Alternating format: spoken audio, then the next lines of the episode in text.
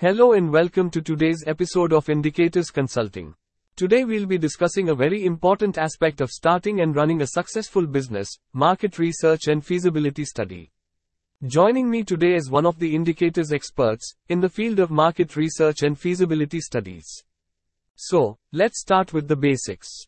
What exactly is market research and why is it important for a business?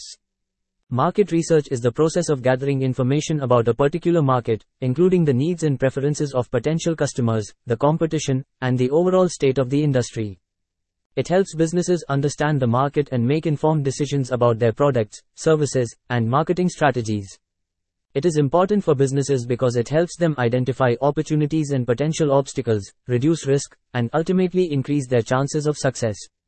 That makes sense. So, can you walk us through the steps involved in conducting market research? Sure. The first step is to define the problem or question you want to answer. This could be anything from, is there a demand for my product, to, what pricing strategy should I use? Once you have your question, you need to gather data. This can involve primary research, where you conduct your own surveys or interviews, or secondary research, where you analyze existing data from government sources, industry reports, or online databases. Once you have your data, you need to analyze it to identify trends, patterns, and insights. Finally, you need to use this information to make informed decisions about your business. That sounds like a lot of work. Is it really necessary for all businesses to conduct market research, or are there exceptions? It is definitely necessary for all businesses, regardless of their size or industry.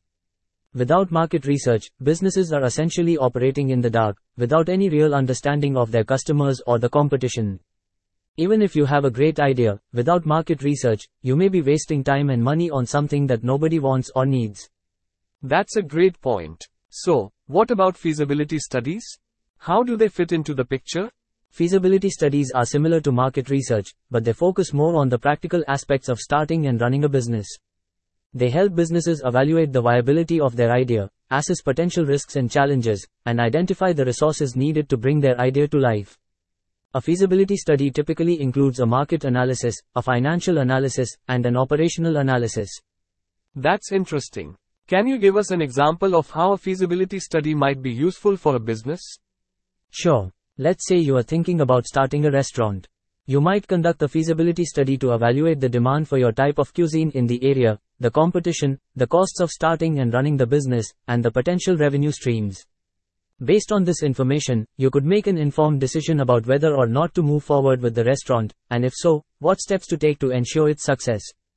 I see. So, in summary, market research and feasibility studies are both essential for businesses to make informed decisions, reduce risk, and increase the chances of success.